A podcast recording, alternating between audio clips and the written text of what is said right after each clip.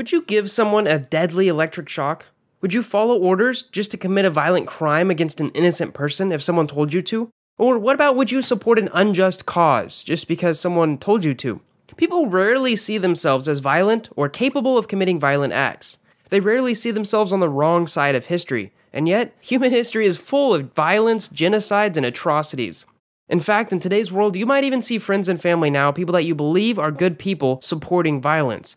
But how does this happen? Well, I'm going to tell you about an experiment in psychology that set out to explain why people commit violence against others. And then I'm going to ask you these questions again. The true answers to these questions might surprise you.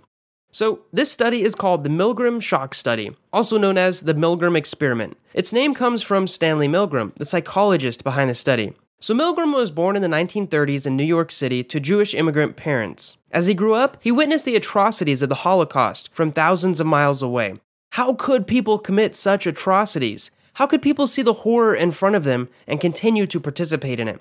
These questions followed him as he became a psychologist at Yale University. And in 1961, he decided to set up a study that might show how people follow orders from authority, even if it goes against their morals. So, how did the study work? Well, over the course of two years, Milgram recruited men to participate in a study. He created a few variations of the study, but in general, they involved a participant, a learner, and an experimenter. The participant acted as a teacher, reading out words to the learner.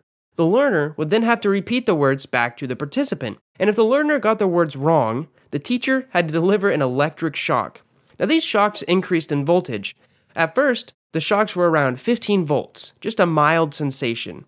But the shocks reached all the way up to 450 volts, which is actually extremely dangerous. Now, you must know, these shocks were not real. The learner was an actor who played along with the study, so people were not harmed in this study. The experimenter encouraged the participants to administer these shocks whenever the learner was incorrect. As the voltage increased, some participants resisted. In some variations of the study, the experimenter would urge the participants to administer the shocks. This happened in stages. Some participants were told to please continue, and eventually they had no choice but to continue. In some variations of the study, the actor would beg the participant not to administer the shocks, complaining of a heart problem. In some cases, the actor actually would even fake death once the highest voltages were reached. So, you might be surprised to hear that this study even took place. There are obviously some ethical concerns behind asking participants to deliver dangerous electrical and even deadly shocks.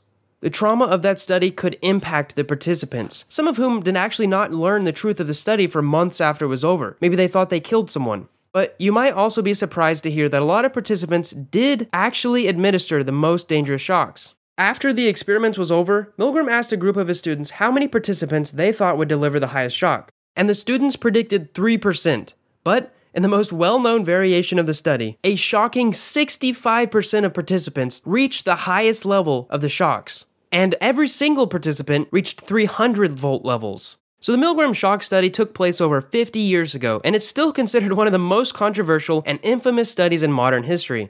The study even inspired TV movies. But not everyone praises Milgram for his boldness. The results of the study aren't particularly optimistic, and there have been critiques from psychologists over the years. After all, Milgram's selection of participants wasn't perfect. All of the participants were male, a group that only represents 50% of the population. Would the results be different if women were asked to deliver the electric shocks? Another factor to consider is that, like in the Stanford prison experiment, all of the participants answered a newspaper ad to participate in the study for money. Would the results have been different if the participants were not the type to volunteer for an unknown study? Other critics believe that documentation of Milgram's experiment suggests that some participants were coerced into completing the study. Psychologist Gina Perry believes that participants were even bullied into completing the study. Perry also believes that Milgram failed to tell the participants about the truth of the study. Rather than telling participants that a learner was an actor and shocks were never delivered, experimenters simply allowed participants to calm down after the study and then send them home. She believes many were never told the truth, and in that case, it's not very ethical, especially when their participation could have meant injuring another person. Moving on, let's talk a little bit about replications. Because with most of these studies happening 50 years ago, psychologists have attempted to retest Milgram's theories, and it's been hard to replicate the study because of the controversial methods. But similar studies have slightly tweaked Milgram's methods and have yielded similar results. Other replications takes Milgram's findings a step further people are more obedient than they might seem. Now, does this mean that we're all bad people, just hiding under a mirage of sound judgment? Not really. Five years after the publication of Milgram's experiment, a psychologist, Walter Mischel, published Personality and Assessment. It suggested that trait theorists were looking at personality theory all wrong. He suggested that different situations could drive different behaviors. Thus, something called situationism was born. Studies like Milgram's experiment and the Stanford prison experiment are still considered supporting evidence of situationism. So let me ask you the questions at the beginning of the video. Would you give someone a deadly electric shock? Would you follow orders to commit a violent crime against an innocent person? Would you support an unjust cause just because someone told you to? Or would it just depend on the situation? I hope you really enjoy this video on the Milgram shock study, and I definitely hope you learned something. If you have any questions at all, feel free to leave a comment below or check out some of the other videos in my social psychology series. Thanks for watching, and I hope to see you in the next video.